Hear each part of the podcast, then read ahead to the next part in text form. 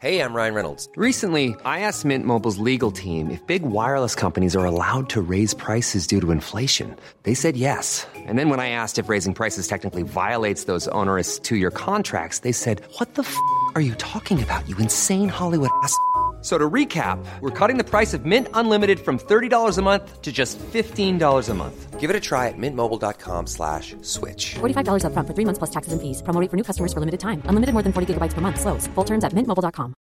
Everyone knows therapy is great for solving problems. But getting therapy has its own problems too. Like finding the right therapist, fitting into their schedule, and of course, the cost. Well, BetterHelp can solve those problems. It's totally online and built around your schedule. It's surprisingly affordable, too. Connect with a credentialed therapist by phone, video, or online chat, all from the comfort of your home. Visit BetterHelp.com to learn more and save 10% on your first month. That's BetterHelp, H-E-L-P. Hello and welcome to the Cars and Film Podcast. In this episode, we ask whether Toy Story 4 reaches infinity or even beyond. And we ask our podcast guests of the last year how they would rank Pixar's entire filmography.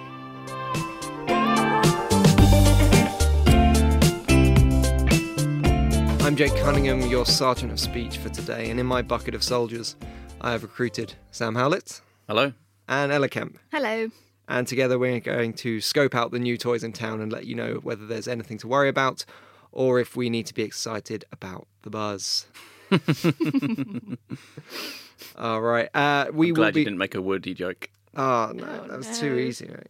All right, so we're getting into Toy Story 4, a film that so many people didn't ask for, and yet we have it anyway. But what is this one about? So in the latest installment of Pixar's beloved series, we've got Woody, Buzz, and the rest of the Playroom, and of course some new and returning members of the gang contending with Forky, a plastic spork who is in denial about his status as a toy.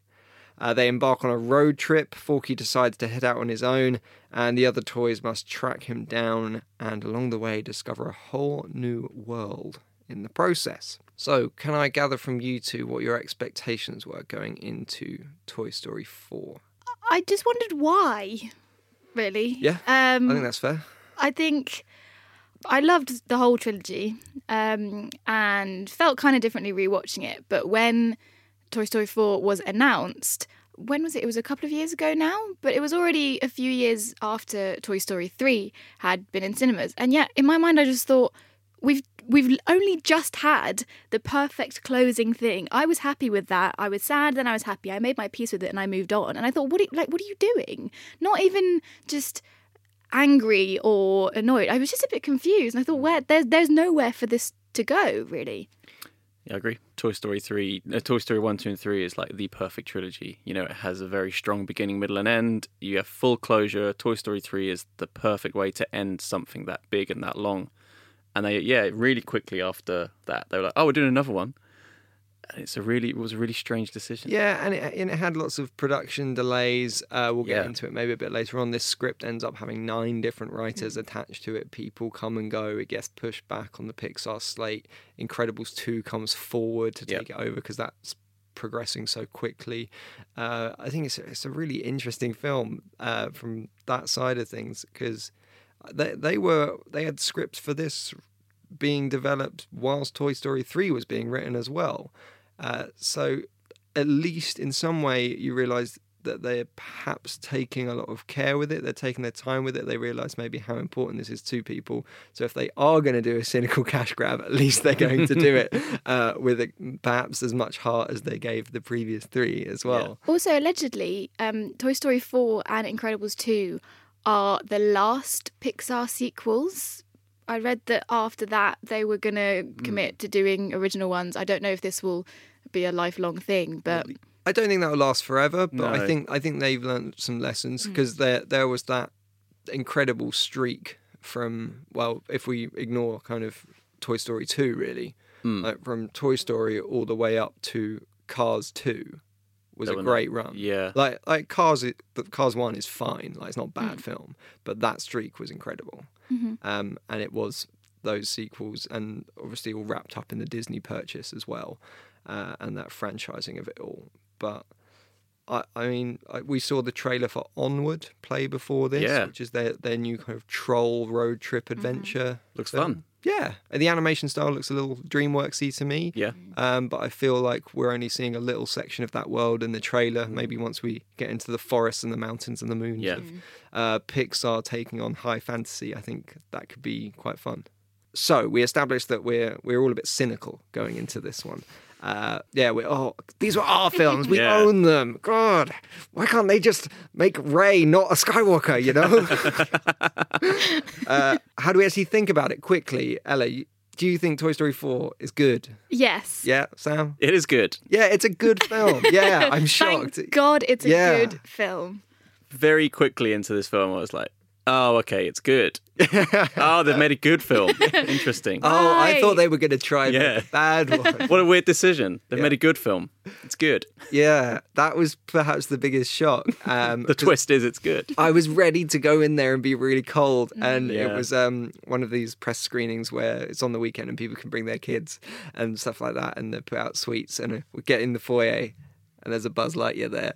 I'm tearing up just thinking about it. Someone's getting a photo with Buzz Lightyear. It begins with this prologue where we see how Bo Peep, who is absent from Toy Story 3, is taken away from Andy's home. Andy being the kid from the first. Disowned by Molly, his sister.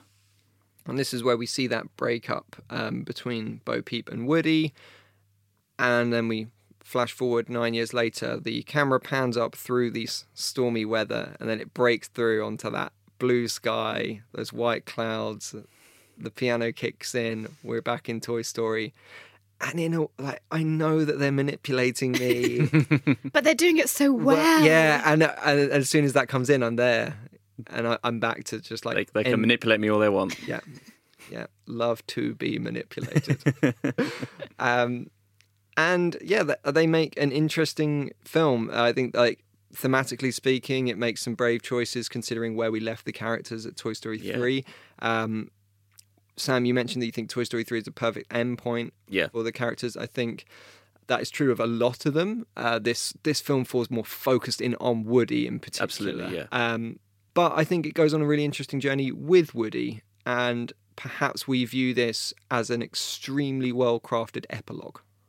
Yeah, that's how I view it as well. I mean, I'll still, even after seeing this film and really liking this film, I'll still feel like Toy Story 3 is the end of that franchise because it's perfectly caps everything off, and this is kind of like a little, what did they do next sort of thing. And the fact that it so focuses on Woody so tightly compared to all the other films, I think, is a really smart decision. Yeah. Yeah, I think perhaps mostly connected to Toy Story 1. Toy Story 1 is about Woody having to deal with the fact that he is not toy number one anymore. Buzz comes in, what if I have to share the love that I receive from Andy and the other toys? And then this is Woody grappling with the fact with what if no one is going to give me that love? Because even Toy Story 3, it's I can let go of Andy, but I'll still be in a place where I can have that affection and that joy from someone. But Toy Story 4 begins with him in a place where even Bonnie, the kid we see him with at the end, isn't really interested in Woody anymore. And so what does a toy do when it can no longer serve the purpose a toy has? And that's the question in the centre of this. And a great mirror to that is the character of Forky. Oh, gosh. Forky, where to begin? We begin in kindergarten. And Bonnie is struggling to make friends. And so what does she do? She makes her own friend. She gets a single-use plastic spork. She gets some pipe cleaners, bends them a bit, sticks some googly eyes, sticks them on again. There's her best friend right there. That's the whole friend. And she makes this friend, and then Woody goes home with Forky, realises that Forky is... A toy, alive. Whether he wants it or not. Right. And then you've got this whole thing where Woody has to explain to Forky how and why he's alive without really knowing why himself. Yeah, this is what I think, like, that comparison between Woody and Forky is great. Woody is a toy who is no longer needed, who is effectively being thrown away. And Forky is a toy who doesn't want to be a toy, who is receiving all of the love he just that wants Woody to be wants. Thrown away. Yeah, trash. It's the joke is there so many times, but I enjoyed it every time when Forky goes on for a long time. This joke, Forky just because he's made it a trash, he keeps trying to throw himself away. But I think that the joke works because it's as much about like what the toys can. Like how they are appreciated by the kids and other toys, but as much about what they want to give them back. Yeah. And Forky wanting to give no one anything and just be in the trash. Are you both okay? And I'm fine. I'm an adult, so yeah. And Woody still wanting to give like love, but as much to the other toys as to the kids, because I wasn't expecting the relationship that he has with Forky to seem more like. Woody is taking on the role of a carer and a parent and keeping watch and making sure that people give stuff back as opposed to just, you know, being cared for and played with. And also, after revisiting the first three films, it's interesting to notice that this is the first time where the toys refer to their owners as kids, whereas before it was always like, do you have an owner? Whereas this whole... Throughout Toy Story 4, the whole thing is, do you have a kid? Do you have a kid? And, you know, I don't have a kid, but it made me think, I can imagine parents watching this, finding a whole other layer to this that I really hadn't considered. I think this film, a lot more so than any other before, really delves into the relationship that they have with their owners, the kids, but not just on a philosophical level of what it means to have that relationship, but also the level of human interaction in this film. Like there was a lot more toys talking to humans in this, even if they're just trying to scare them or like, you have flashbacks of them interacting and fighting with them. It's not something really seen. Like there is you had that once in Toy Story 1 where Woody scares Sid, and you don't see his mouth move or anything like that. That's that one because he says so play nice. Yeah. That's when he comes to life. And that's it. Whereas this, they're chatterboxes all the way. Like you've got Kristen Schull, the Triceratops, is like yelling at Bonnie's dad, pretending to be a sat nav. And so they're properly interacting with the humans. Also, you don't see Andy's mum, do you? Do you ever see Andy's mum? I think maybe you see Bonnie's parents a lot in this, and Bonnie. I think at the beginning when there's the bit with like the separation between Bonnie and between Bo and Woody. Oh right, maybe then there's a little bit there, but not so much. And along with Forky, we've got lots of other great new characters. Giggle McDimples, it's like a Polly Pocket. Yeah. Sorry, that's Officer Giggle McDimples. Officer Giggle McDimples. Yeah, that's right. Apologies. Well, they're called Polly Pockets, aren't they? Yeah. Like tiny little dolls within their own micro dollhouse. Just a drive. Yeah. And she's like the bad cop to Bo Peep's good cop. Yeah. In the weird kind of detective. Who used to have a relationship with He-Man. Yes. She's so smart and she gives Bo so much romantic advice so many times. She just comes back and I wasn't expecting those kind of dynamics as well that really just, I don't know, like it's bad cop, but not in a, I'm the villain that you're going to laugh at kind of way. There's just lots of layers of... Tough. Yeah. Yeah, it's a Brooklyn Nine-Nine type character there. And we've got the Combat Carls. Oh, the Combat Carls. Like kind of these G.I. Joe action man type guys. Voiced by Carl Weathers, that like one of them just wants a high five, and people keep blanking him. Just another stupid joke. There's lots of just almost slapstick stuff here that I don't remember as much of in the previous films as well. Like it's just silly body humor as well. Yeah. And it all works as like tiny videos, and you can imagine it being cut down to these 30 seconds like skits that you'll then rewatch and then quote and repackage. So much more. YouTube highlights of Duke Caboom. That's Keanu Reeves' character, who's like an Canadian evil Knievel character. He's like a wind-up motorbike stuntman guy. And when he was purchased, his kid didn't like him because he couldn't jump as far as the Duke Caboom in the advert could. And this is a whole subplot where Rojan. Rojan. Yeah. And Duke Caboom needs this redemption.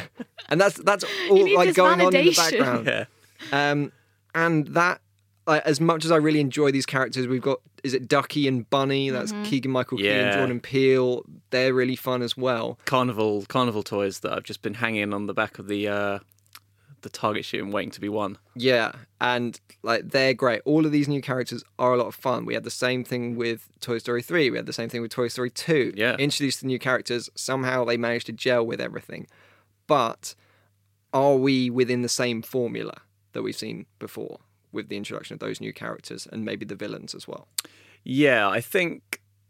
So should we get into the script now a bit? Yeah, I think so. The script has 9 writers, which is a lot for a film like this. And I think this is the least tightly written of all the Toy Story films. I think you can tell that there's a lot of different ideas that have been kind of merged together.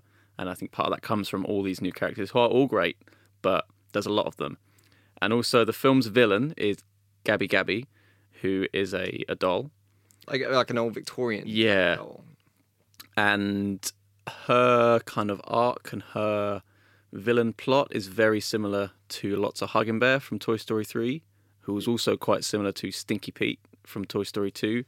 These are kind of abandoned toys that have then, they've sort of twisted them and have turned them into villains. Yeah. And this idea of like keeping toys trapped somewhere is quite similar. And she's particularly similar to Lots of Hugging Bear, this idea of like a cute toy that's actually evil. Yes. It is, but I think we've moved on from Toy Story 3, and I think there's... I agree that the setup is very similar in that you think they're cute and they've got this resentment inside them. But what I found interesting about Gabby, and that then also I think is weirdly reflected in how the kind of feelings that Woody's grappling with, is that she's got a mission that she wants to go on. She doesn't just want to punish the people who have wronged her and the toys who are better off than her. She's got this ambition. Her voice box is broken, and so she says, well, once my voice box is fixed, but I'll be better, I'll be loved, I can go back out into the world, and then she'll be happy again. As well as being the villain of the piece, what's a villain without some great henchmen as well? Oh, yeah. The dummies. Yeah. There's one called Vincent. They're the Bensons, the three of them. The Bensons. Ah! Yeah. Just these horrible, screaming ventriloquist dummies. Yeah, I think there's more horror imagery in this than we've seen before as well. The Symbols monkey is pretty creepy. Yeah, well, and there is a Sid in Sid's toys, and there's also an actual baby doll in the third one as well. Oh, it has the blinking eyes. That aren't quite right. Yeah, that's pretty okay. Yeah, but the Bensons are horrible. Yes. Yeah. And the fact that it takes a while for them to make a noise. I mean, they do, it's just like a... Ah! Yeah, that's a good one for the kids, isn't it? All right. We haven't really mentioned Bo Peep at all either. And she's like a huge character in this. Yeah, and really interesting that she wasn't in 3. And going back to that idea of this, whether there were 2 scripts going around at the same time. What was happening there. Because going back to how the first film looked, where Bo Peep is just a character in there, a doll, we don't really pay much attention to it because of, at the time you couldn't have much detail of these toys. They kind of all have this same kind of slick, plasticky feel to them. Yeah. And in this, we suddenly realise, oh, Bo Peep is porcelain. Yeah. And she's like shines and she looks amazing. And she's totally given a lot to do here. I think I had a bit of a concern as well before this film came out that one of the first teaser images that was released was of Bo Peep, and her outfit is different and she swapped her big skirt for these practical trousers, and everyone was thinking, oh God, is this going to be a girl power with a capital G the whole time? And I was really worried about that, but I felt the whole way through I was completely convinced by her storyline, by her performance, just everything she does, her dynamics with everyone else.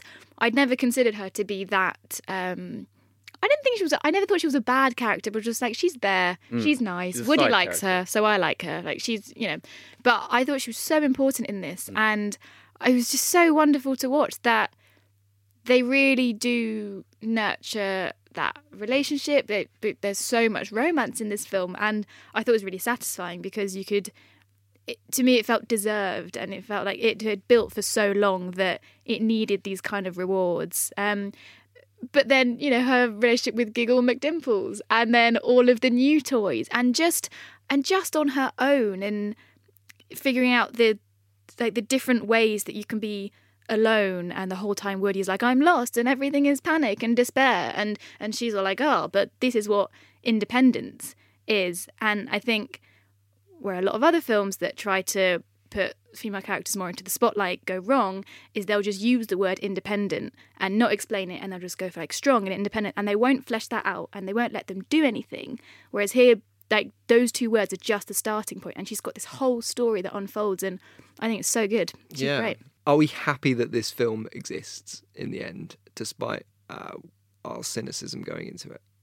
Yeah, I'm definitely happy this exists. As I said, you know, it feels like an epilogue in a way, and Woody's arc is the whole film, and I do think that Woody's had this arc before a little bit, but it gets proper attention here, and it's really, I think it might be the funniest of the Toy Story films. Yeah, I think it is the least focused, particularly on the supporting cast as well. Buzz is nothing. Yeah, it's really. And Rex and Slinky and Jessie. Whereas I think they've found that balance in the other ones. Yeah, being able to bring in the new toys, balance the old one, give everyone an important task. Who do you think this film is for then? I think really the answer is fans of the Toy Story franchise. You've seen Toy Story 1 or its sequel Toy Story 2 or the third installment Toy Story 3, then you might enjoy the fourth installment Toy Story 4. What about Toy Story of Terror? Toy Story that time forgot? I would also throw in the Iron Giant just because of the nature of Forky and that question of what if a toy didn't want to be a toy. And the Iron Giant is based around that question of what if a gun didn't want to be a gun. That's I might add very briefly Up, but merely for the first few minutes when it replays the whole life of Carl and Ellie and that romance and that thing. And I genuinely think that the way that they've treated Woody and Bo's story deserves to be on a similar level, I'd say. Okay. All right. That is high praise indeed. Hey, I'm Ryan Reynolds. At Mint Mobile, we like to do the opposite of what Big Wireless does. They charge you a lot. We charge you a little. So naturally, when they announced they'd be raising their prices due to inflation, we decided to deflate our prices due to not hating you. That's right. We're cutting the price of Mint Unlimited from $30 a month to just $15 a month. Give it a try at mintmobile.com/switch. $45 up front for 3 months plus taxes and fees. Promo rate for new customers for limited time. Unlimited more than 40 gigabytes per month slows. Full terms at mintmobile.com. There's never been a faster or easier way to start your weight loss journey than with PlushCare. PlushCare accepts most insurance plans and gives you online access to board-certified physicians who can prescribe FDA-approved weight loss medications like Wegovy and Zepbound for those who qualify. Take charge of your health and speak with a board-certified physician about a weight loss plan that's right for you. Get started today at PlushCare.com/weight loss. That's PlushCare.com/weight loss. PlushCare.com/weight loss. Right, it's time for us to get into our Pixar ranking. Now, I went and got in touch with everyone who's been on the show in the last year, any guest spots we've had, and asked them to send me their top 10 Pixar films so we could get a definitive Curzon and Podcast ranking of Pixar's output. And you've sent me yours as well. I won't delve into the details of where you have ranked things, but I'll start with some honourable mentions that didn't quite make the cut. Actually, curiously, yes, some stuff that got no mentions. So I went through a lot of people for this. What do you reckon? Cars 2. Cars. No mention of Cars 2. Cars 3. No mention of Cars 3. Cars. No mention of Cars. Oh, okay. The Good Dinosaur. No mention of The Good Dinosaur. Yeah. No, I like The Good Dinosaur. I haven't seen The Good Dinosaur. Yeah, but it's how good is it's he? Like a good dinosaur. That's it. If you had to rate him out of 10, or would you have to rate him out of 20? I need an extra 10. Yeah, it's like championship manager stats out of 20. He's a good boy. Okay, that's good. No mention of him. No mention of Brave. I thought there might be a Brave in there. Not brave enough. Nope. No, not at all. I was surprised to get to see that there were even a couple of mentions of Monsters University. Monsters University is all right. It's all right. That's it. Yeah. Mm. All right. Right. So going through some honourable mentions, didn't make the cut. Few shorts in there. Boundin'. People put the shorts in their top tens. Yeah. Oh. Yeah. Steven Ryder. Regular. I know Steven Ryder. We all know him. We all love him. He put 3 in there. Oh, did he? Steven. Yeah, I put 1 in there. You know. Okay.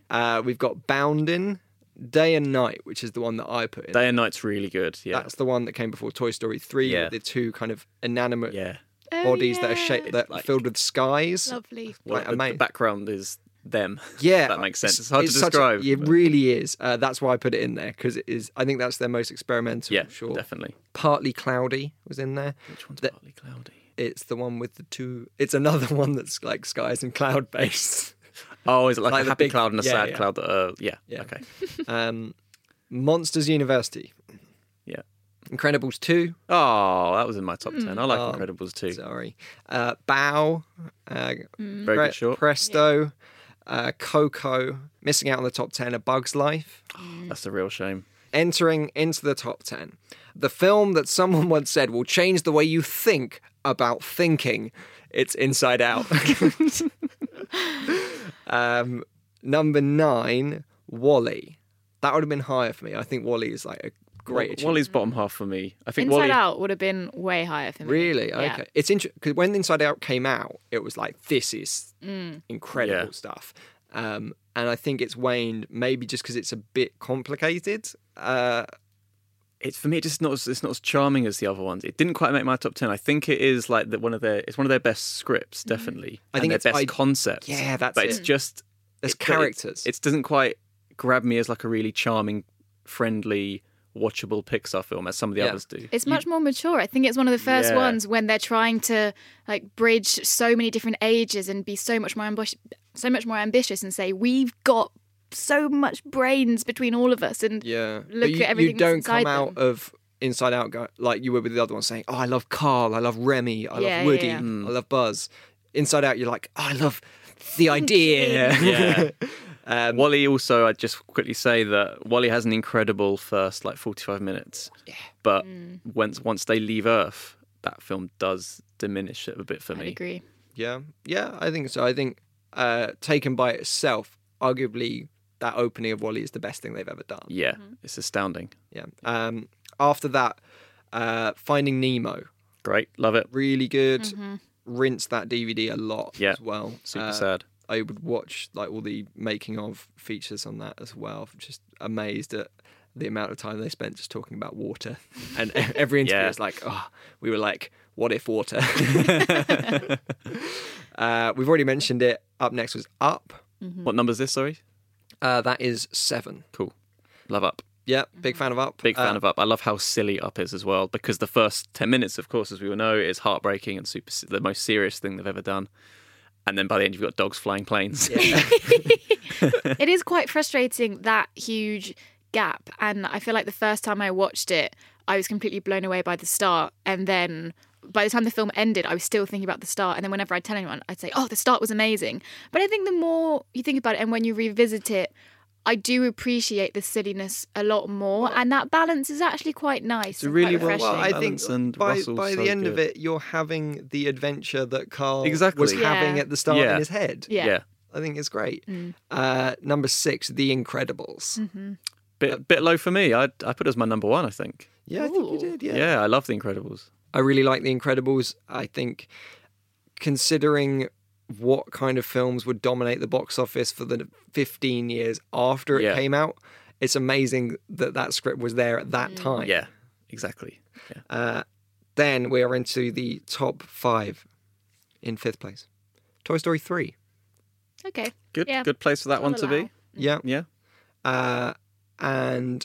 4th, Ratatouille. Yes. Didn't make my top 10. I didn't think it'd be that. No, not a massive lover of Ratatouille. Do you not like vegetables at all? What? Oh, I really love Ratatouille. I think Ratatouille is amazing. That one shot of him assembling the Ratatouille and all the different layers, like you can smell it. Oh, divine. Incredible. And the food critic, when it all goes back into his mind and it travels back to him as a kid eating magic. Oh, yeah, I really like Ratatouille. 3rd place was Toy Story 2. Yeah, okay. Great film. Yeah, Stinky Pete, an amazing character. When She Loved Me, the best song ever. Yeah.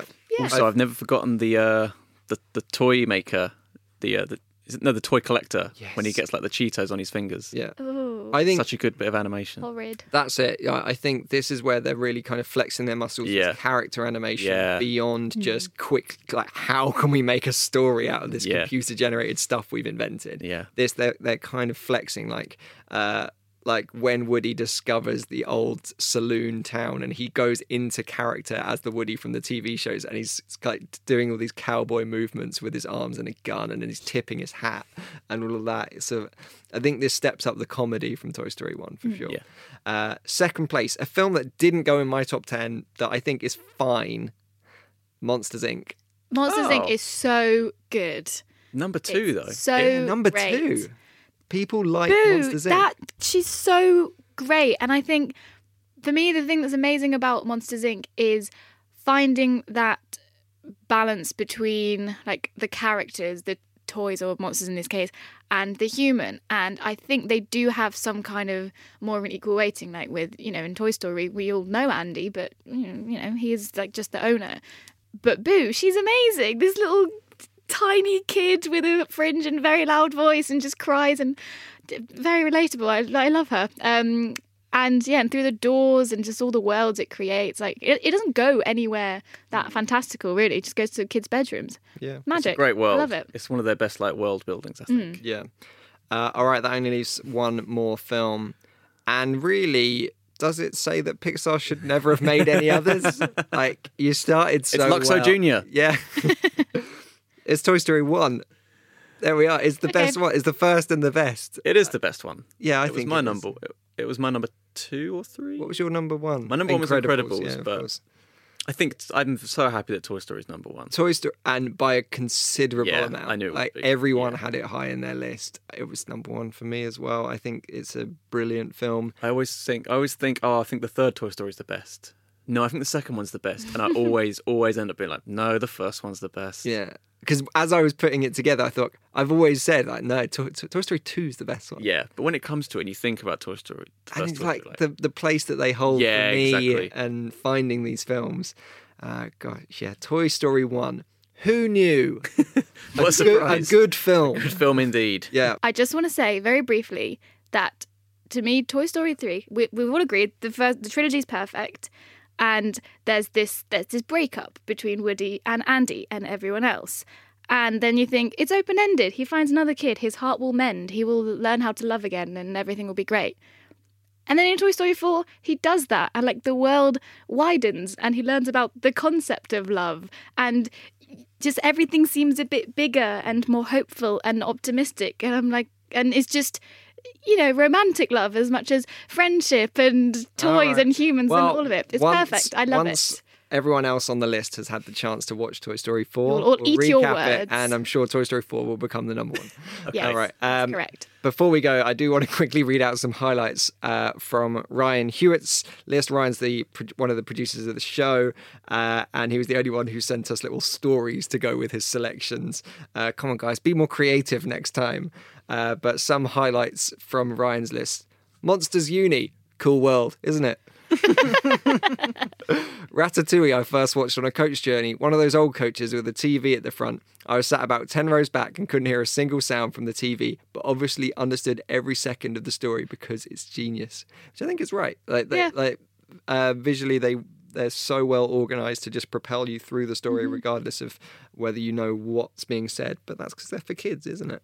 He said, I was 23 when I watched Toy Story 3, hungover at Glastonbury with a tent full of kids who were my age when the first film came out, and I nearly died trying not to cry in front of them. How did Ryan die at Glastonbury? He tried not to cry. Inside Out, I dug because I think it was pretty right on. Oh my God. It's not wrong. Yeah. Can I just say that Ryan doesn't talk like this? What's going on? Ryan's taking on the spirit of Woody or something. I think this is right on. And Ryan also put Toy Story 1 as his top choice. He said, I was 10 years old when Toy Story came out, so that film could never be topped. Blame that on my age, not on Pixar, who are obviously great. But there we are. We figured it out. Toy Story 4 is good. Pixar make good films, and Toy Story is the best of them. If you can make it to the cinema this weekend, go and see Toy Story 4. I'm sure it will be playing wherever you look. And let us know what you think of it. You can tweet us at Curzon Cinemas or email us at podcast@curzon.com. But if you don't want to head out to the cinema, you can watch something on Curzon Home Cinema. That's the on-demand service. A couple of things on there. Weird pairing with Toy Story 4, if I'm honest. But Neighboring Sounds is gone on there. Neighboring Sounds is really good. Yeah. Great film. Is, like a Brazilian social commentary drama with horror elements. The director has made a recent film called Bacurau, which played at Cannes, which was one of my highlights. If you heard me talking on our Cannes episodes, I absolutely loved. So I'm really glad to see Neighboring Sounds on the service. Beale Street. Is Beale Street on there now as well? Beale Street is on there as of this week. Yeah. Oh, great. You can catch up on your interview. Yeah, I spoke to Barry Jenkins about that. I've been memed. I've that interview has spawned a screenshot, which I've seen used in memes. And so put that on my gravestone, people. And if you want to hear my interview with Barry Jenkins, you can do that on our Beale Street episode, which would have come out in February or so, I think, as well. All right. Thank you so much for listening. If it's your first time hearing the show, do subscribe. You can do that on iTunes, Acast, Spotify, wherever you get your podcasts. And whilst you're there, if you could leave us a review or a comment, that would be absolutely wonderful. And if you have not had enough of us, you can always keep up with us all on Twitter. Sam, you're over there at @SamHowlett_1. Ella? At Ella_Kemp. And I am there at Jake H. Cunningham. Thank you so much for listening. Bye-bye.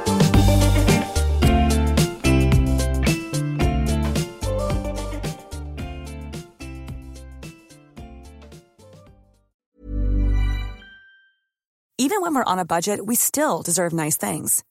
Quince is a place to scoop up stunning high-end goods for 50 to 80% less than similar brands. They have buttery soft cashmere sweaters starting at $50. Luxurious Italian leather bags, and so much more. Plus, Quince only works with factories that use safe, ethical, and responsible manufacturing. Get the high-end goods you'll love without the high price tag with Quince. Go to quince.com/style for free shipping and 365-day returns. Planning for your next trip?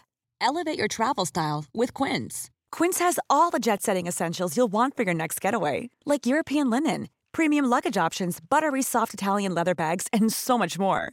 And is all priced at 50 to 80% less than similar brands. Plus, Quince only works with factories that use safe and ethical manufacturing practices. Pack your bags with high-quality essentials you'll be wearing for vacations to come with Quince. Go to quince.com/pack for free shipping and 365-day returns.